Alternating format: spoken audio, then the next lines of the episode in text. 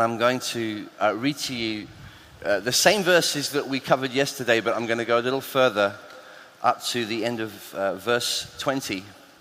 And, uh, and then we'll pray together and then we'll get into it. Is that okay? You guys well? This has been an amazing week already in so many ways. I'm so aware of God's kindness, His presence with us, His faithfulness. He wants to speak to many of you today through what I have to say from the Bible. So please listen up as best you can. This is what Jesus did with his disciples uh, in Caesarea Philippi. He took them away to a New Day, he took them away uh, for a few days. He took them away to camp out together, far away from the crowds, far away from the city, far away from normal life, just to get some exclusive time with them, to talk seriously about who he was, about what he had come to do, and what he expected them uh, to spend the rest of their lives with. Uh, so that is why we're taking time through this chapter of the Bible uh, these few days together at New Day. So let me read to you verse 13 to 20. Now, when Jesus came into the district of Caesarea Philippi, he asked his disciples, Who do people say that the Son of Man is? And they said, Some say John the Baptist, others say Elijah, and others say Jeremiah or one of the prophets. And he said to them, But who do you say that I am? And Simon Peter replied, You are the Christ, the Son of the living God. And Jesus answered him, Blessed are you, Simon Barjona, for flesh and blood has not revealed this to you, but my Father who is in heaven. And I tell you, you are Peter and on this rock I will build my church, and the gates of hell shall not prevail against it. I will give you the keys of the kingdom of heaven, and whatever you bind on earth shall be bound in heaven, and whatever you loose on earth shall be loosed in heaven. And he strictly charged the disciples to tell no one that he was the Christ. Let's just pray together. Father, we are grateful for your Son, the Lord Jesus Christ. And we're grateful that by your Holy Spirit, He is here amongst us. We're joined with Him, transformed by Him, and called by Him into a majestic global purpose.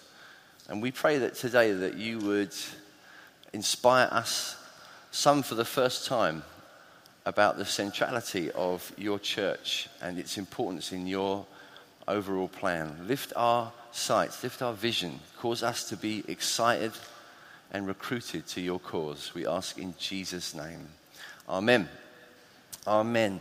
So, I suppose that for many of us, church is the thing that we apologize for, the thing that we are less inspired about we, we come to New Day perhaps and feel even more inspired about New Day in some cases than we would about, about church. Some of us, it would be uh, easier to say, yeah, we, we, we are excited about Jesus, but we're not so excited about church. I think growing up in church circles sometimes makes us over familiar.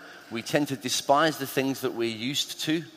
Uh, some of us, we, we see the church as uh, at least a little bit embarrassing and at worst a little bit shameful. I suppose some of it's a, it's a little bit like the, the whole experience of being picked up from the party by your parents. You think this is the bit that, you know, I, am almost a little bit embarrassed when I get collected. I remember once when I was young, I, oh, when I was really young, I'm still very young, but when I was, uh, when I was younger, there was uh, an occasion when I was at a party and uh, a friend of mine, it was, it was a weird party. I've never been to one before or since like this. It was a come dressed as your parents party. Wave, wave your hand if you've ever been to one of those. No one. no one in this room of thousands of people. Yeah, it was bizarre idea. I don't know whose crazy idea it was, but come dressed as your parents. And I don't think anyone told their parents that that was what the party was. But one of my friends got picked up by her dad, and, and his first words when he picked her up from the party because she, she had changed. when, you know, when you go to a stupid fancy dress party, which are mostly of Satan, fancy dress parties are evil. I hate them. But if, you, if you've ever been to one, you can't wait for the point when people start putting back their normal clothes, you know, just putting on normal clothes again. You feel relief. But uh, she'd done that. She'd got back to normal clothes. Her, her dad comes and picks her up, and he says to her, first thing, in front of everyone, he says, Oh, why did you change out of that lovely outfit that you came here in? And so she was so ashamed and awkward and embarrassed. Oh, Dad, shut up, Dad, shut up.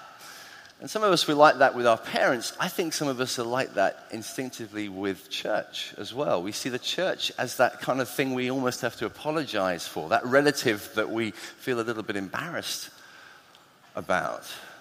I've got used to saying to people for years and years and years who haven't become Christians because they find the church a little bit upsetting or off putting. I've said to people, don't look at the church, just look at Jesus. That's what I often say to people. I feel that I have to say that because I want to get their attention on the right thing, on the main thing. But there's a major problem with the fact that I have to say that. and that is the fact that I shouldn't have to say that.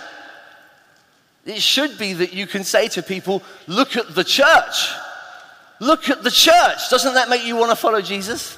That's how it should be. And when I look at this book, I realize that that's how it could be. And in fact, I believe that that's one day how it will be. Jesus, when he talks about the church, his heart beats faster. When he talks about the church, he gets excited. When he thinks about the church, he gets inspired. He is different than us in his whole perspective. Now, why is it that we have this problem? There's, there's a, there are lots of reasons. I suppose one of the main reasons is that there, the church has been responsible for some, some bad things, some genuinely bad things through history. The church gets identified with even some outrageous evils through history, you know, the, the, the, Crusades or the Spanish Inquisition or songs of praise or some of the most wretched things that, that actually leave people thinking, oh, I, can't, I can't come to Jesus if it's associated with that wicked thing. And then you have to think, well, what, what do we do about that? What do we do about that unfortunate association that the church has with those things? And I just want to throw out very quickly some important things to bear in mind that might help us to process that one of the things to bear in mind that, that might help us is, is to, to, to remember that not everything that calls itself church is church. Not everybody who calls themselves a Christian is a Christian. Jesus himself said that. Some people, he said, will come to me on the, the final day saying, Lord, Lord. And he'll say, Depart from me, I never knew you. There, there, there, there is that reality that, that, that some people wear the uniform, but they're not actually from the school. You know, when I was at school, I had a headmaster who used to say to us, When you wear this uniform, you represent this school. So when you are on your way home, I expect you to behave well. I expect you to help old ladies across the road. I expect you to be kind to the, the bus driver and, and, and treat the bus with respect. In other words, you know, as soon as you've taken that uniform off, you can I don't know, you can impale old ladies on spikes and set fire to, to, the school bus and eat the bus driver. Do what you like. But it's when you wear that uniform that you mustn't do those things because you represent us. And the whole point of history, as we look at it, is to, is to discover that many people will call themselves disciples of Jesus who probably aren't. They're wearing the uniform. It's like they've, they've, they've snuggled themselves in. Now, that's, that's a reality we have to come to terms with. Having said that, we can't hide behind that. We can't use that as the go to excuse all the time because, like it or not, the real Christians are jerks as well. the people that have smuggled themselves in wearing the uniform they shouldn't have, have, have often tarnished the name of Jesus, but so do we, right? And Jesus knew that when he chose us. He knew that he was choosing people who've got problems, who've got sin in their lives, who've got a past, who, who still blow it, who still make mistakes in all kinds of ways, sometimes amazing, horrifying ways. We can't get our way past that. The church is filled with sinners. That's kind of what makes it the church in a way. It's because it's made up of people who, who Jesus is changing and transforming. If we had a perfect church, it wouldn't quite be the church in reality. We've got to bear all these things in mind. One other thing to bear in mind as well that's very important is that we will never, ever, ever in this age be able to shine so brightly for Jesus as the church that everybody, without exception, agrees that the church is just wonderful. We so love the church. We're so pleased that you're here. That's never going to quite happen because, well, actually, the Bible explicitly says that. Jesus told his disciples, He said, if, if they persecuted me, they'll persecute you. Paul says it in 2 Corinthians chapter 2, quite an interesting couple of verses that we sometimes miss because they're not particularly inspiring, but they are important. Well, actually, I say they're not inspiring, they're definitely partly inspiring. This is what he says We are the aroma of Christ to God among those who are being saved and among those who are perishing. To the one, a fragrance from death to death, to the other, a fragrance from life to life.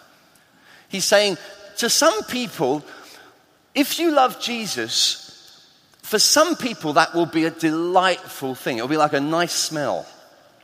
For other people, if you love Jesus, even if you follow him wholeheartedly, even if you represent him well, even if you wear the uniform correctly, you will still offend them. You will still put them off. They will still be against you because, in the end, you represent something that's light and in them there's darkness. So, the church and we as Christians must never unrealistically set our targets on a day when everybody in our town or city or village or school thinks we're amazing and loves the church like they should. That's probably not going to come in this age. Will always be a little bit of a controversial um, uh, factor in society. One example would make this point fairly vividly.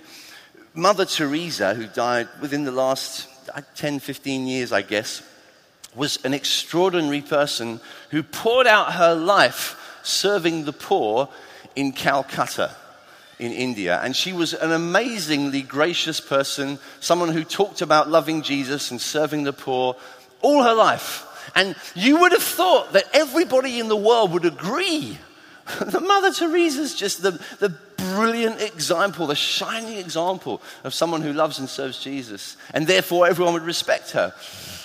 The problem is they didn't. The problem is that here in the UK, Channel 4 broadcast about an hour long documentary once pointing out all the things that they thought were wicked about Mother Teresa.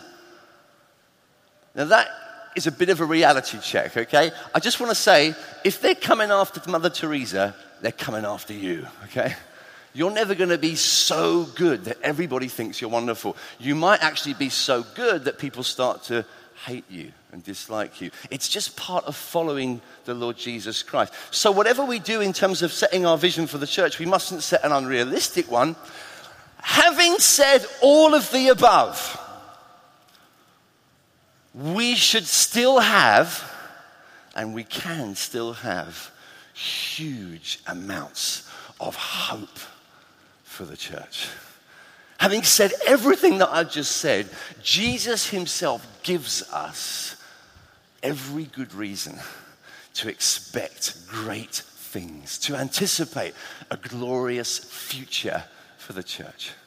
That's him speaking. Right here in this passage, he's gathering. Do you remember? He's taking the 12 away to Caesarea Philippi. He's spending time talking to them about what really matters He's taken them to New Day. He's saying, right, let's sit down, let's talk, let's get into the really deep things. And he says to them, here, here, Peter, this is the big picture. This is the big plan. This is the big goal. Like a, like a chief executive from a huge company sitting his directors around the table and saying, okay, this is what we're going for. Here's the big plan. I am unveiling my vision for the world. And he says, I will build my church. That's it. That's his plan. That's Jesus saying his dream for the world. Jesus has a dream. You remember Martin Luther King, 1963? I have a dream. Great leaders are good at inspiring people with a dream. Well, Jesus has the greatest dream a man has ever had, and it's called the church. Have you ever thought of it like that?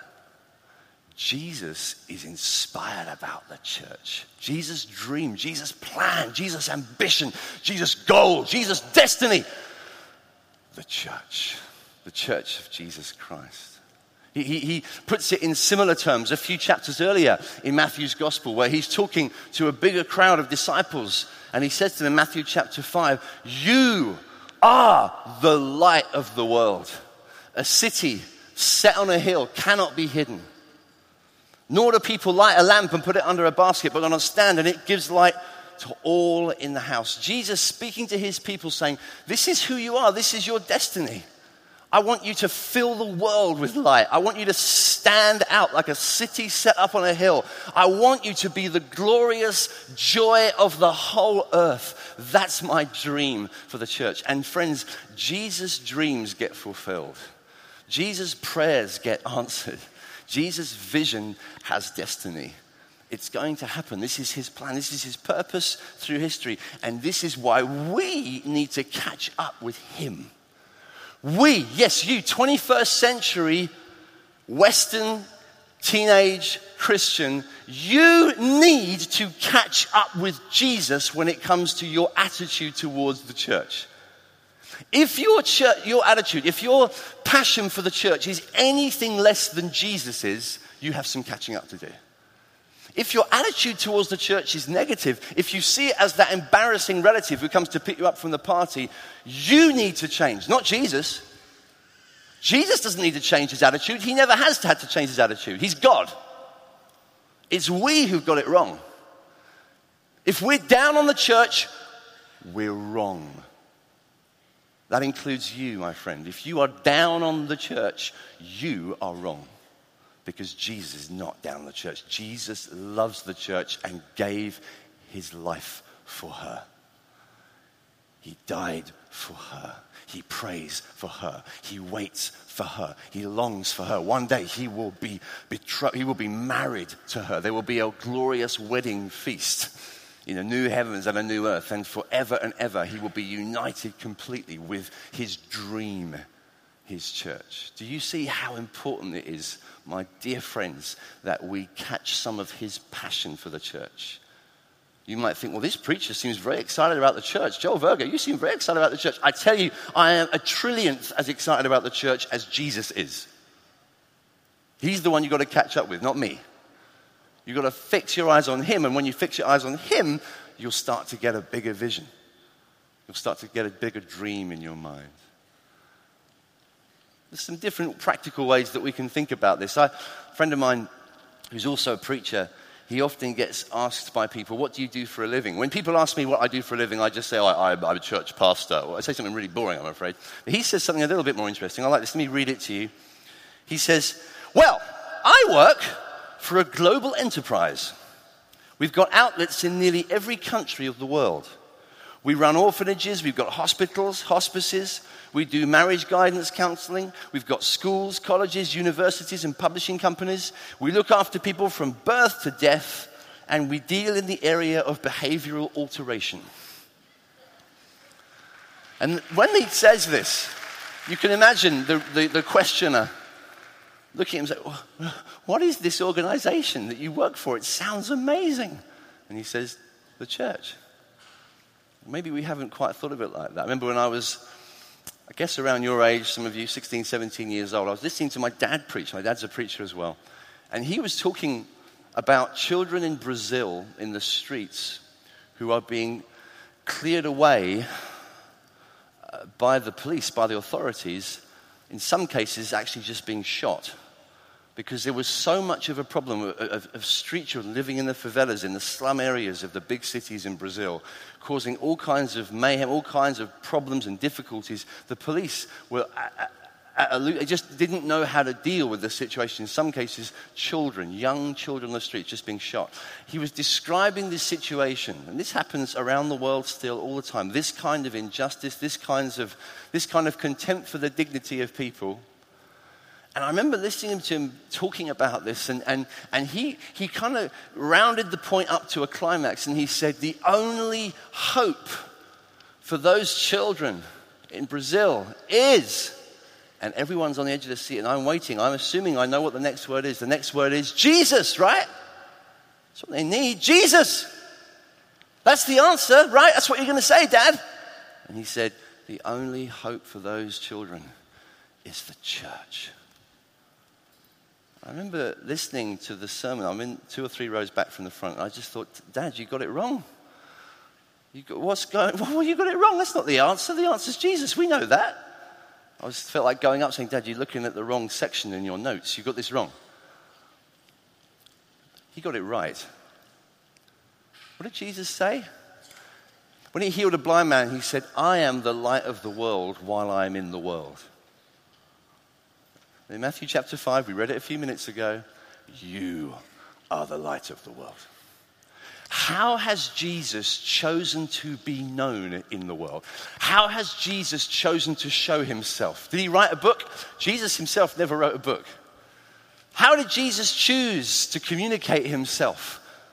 To the powers, to the cosmic powers, to the demons, to the angels, to the nations, to the presidents and the kings and queens, the headmasters, the teachers, the peer groups, the newspapers, social media. How does Jesus want to be known?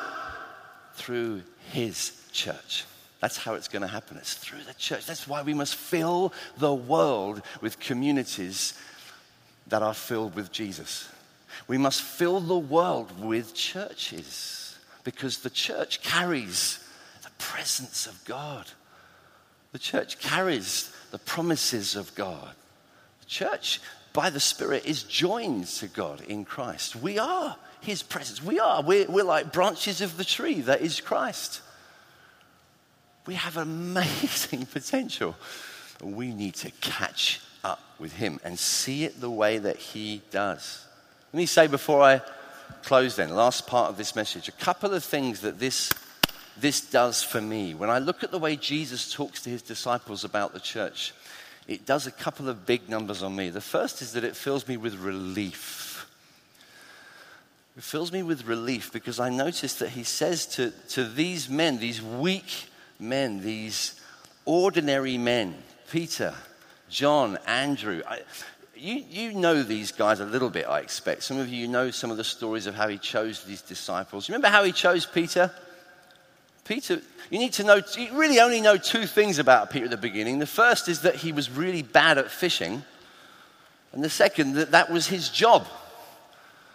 That's, that's what he starts with. He starts with people who are ordinary, people who are frail, people who don't look impressive necessarily. They've got all kinds of weaknesses and even disqualifications, it would seem. Jesus tends to have a habit all through this book of choosing unlikely people choosing ordinary people, choosing the weak things of the world to shame the strong, the foolish things of the world to shame the wise. You feel weak. You feel foolish. You hear me talking about a global enterprise, a, a glorious cosmic vision, and the church is going to change the world. And you might think, well, yeah, that's for someone else. I, am just here for the ride. I, I just enjoy New Day. Thanks. I'm just glad I'm here.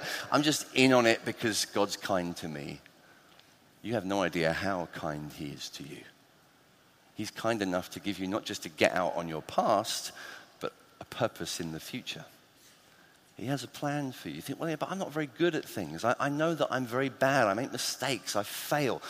Jesus loves choosing people who aren't that impressive in themselves to glorify his name, and it should fill us with relief. He says, I will build my church. Every pastor's favorite verse. He's going to do it. I don't have to do it. When the church looks like a mess, when it looks like we're getting everything wrong, he said, I will do it. I'm in charge. I'm very interested in my church. It gives me an amazing, liberating sense of relief. To, to know that he cares, that he's, he's intimately connected with his people. That, that He's able to make us strong. He's able to make us great. He's able to start with 12 scrawny guys and genuinely, within a couple of generations, fill the Roman Empire. You know that it says about these disciples in the book of Acts. A few years later, the officials in a city a long way west of Jerusalem said about the Christians when they turned up, they said, These men who have turned the world upside down have come here as well. That was the reputation they had. They've turned the world upside down. He's still doing it today. We, we think about the, the, the arrival of, of all kinds of new causes and religions and ideas in the world. We think about the growth of Islam. What we hear in the media all the time is the strength of Islam. And whenever you see the church being referred to in the Western media. It's usually a few bishops having an argument about sexual orientation. It's, they can't make up their mind on you know, what do we believe about this and this, and it seems so trivial and so it's so silly. It's so in the past. That's the image of the church that comes across to us here in the Western media. That is not the image that God has in heaven when He looks on the church. His church is growing. The, the Christianity is growing faster than Islam around the world. More people are becoming Christians every day than we could possibly cope with. Tens of thousands come to Christ every day all around the world. Jesus is doing what he said he would do. He said, I will build my church. He's doing it.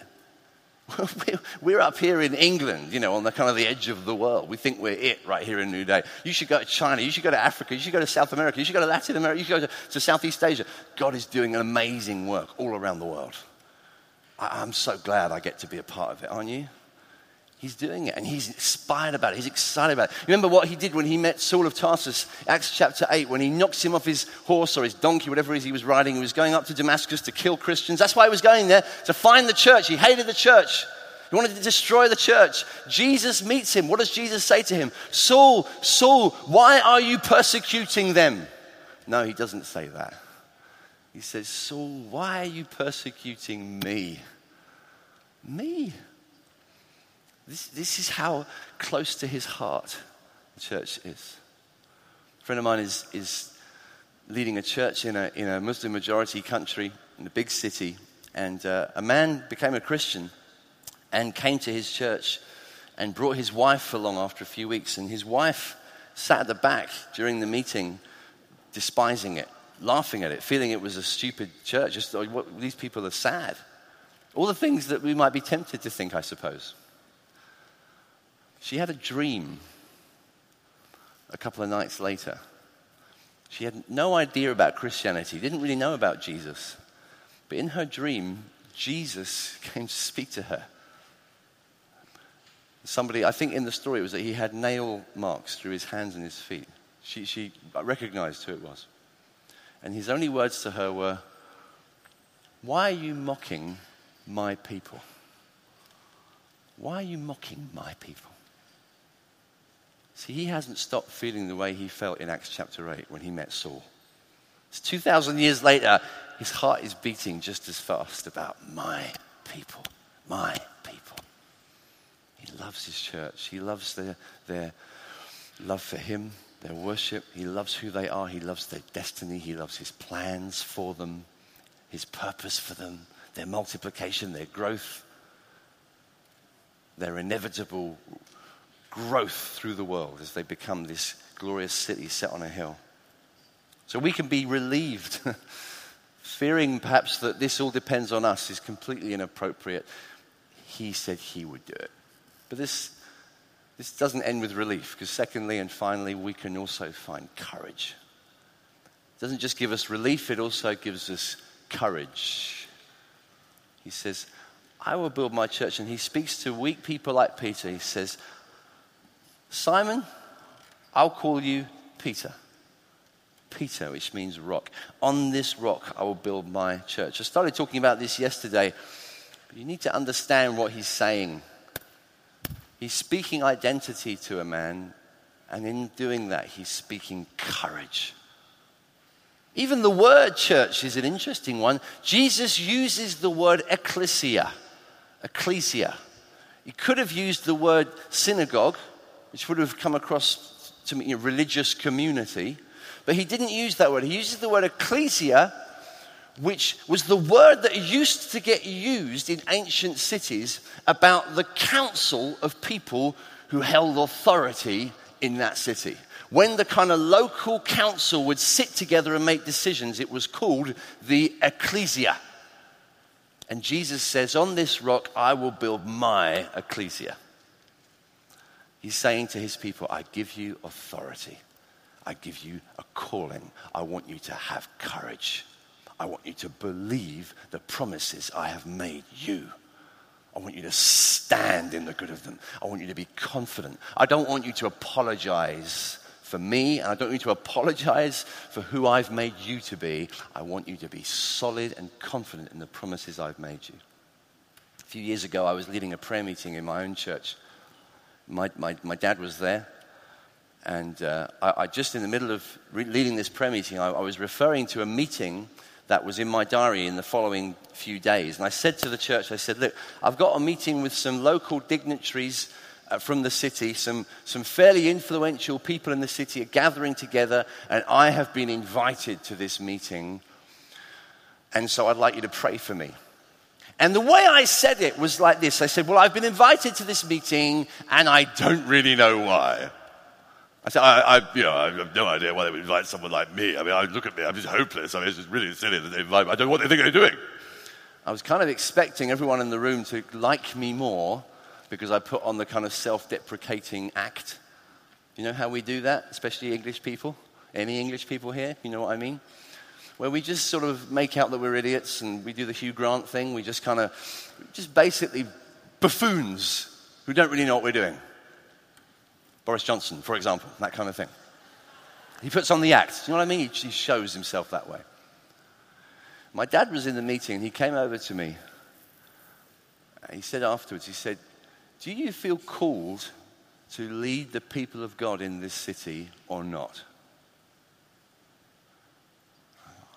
I realized he was right. We're not, we're not, friends, as the members of God's ecclesia, to apologize for who we are as the people of God. Do you understand? I realized I needed to stand up with a straighter spine. I needed to say, no, no, no, I'm called to this city. Jesus put me in this city. I'm part of his ecclesia. He's building a church on his rock. He's doing something great. I get to be part of. I have no place apologizing for it. I have no place hiding behind that full sense of humility. Friends, let me urge you to step up with courage you may say, Well, I don't know if I'm called to be a, a pastor or called to be a leader. You're a leader. Of course, you, you need to step up and be strong. My friend, if you are a part of the church of Jesus Christ, you're a leader by default. You are. You just already are. I don't mean that you're going to be a full time pastor at all. Most of you won't do that. But you are all called to lead, to be those who bring the kingdom of God, the authority of King Jesus into your locality. So stand strong in that identity. I want to urge you to see it the way that God sees it, to see the destiny that He has for His people. And you may think, well, I don't know if I am a person of destiny. You know, Lou was talking last night about David and Goliath, and we might think, well, it's, it's those great people that have that sense of destiny. It's not really about those great people anyway. There's only really one great person it's Jesus. The greatest men and women in church history are really just donkeys that Jesus rides on. It's not ever been about the man of destiny, the woman of destiny. Get that idea out of your head. There's one people of destiny. If we're only ever thinking about the squeaky little destiny that we have, we'll miss the fact that Jesus has a great destiny and he is passionate about the destiny that he will share with his bride, the community that He's calling into being. If you are a believer in Jesus Christ, you have a magnificent destiny. You just do. You can tweet that. It's absolutely true because you are part of His people, the church of Jesus Christ. So, how do we respond to this? We serve, we pray,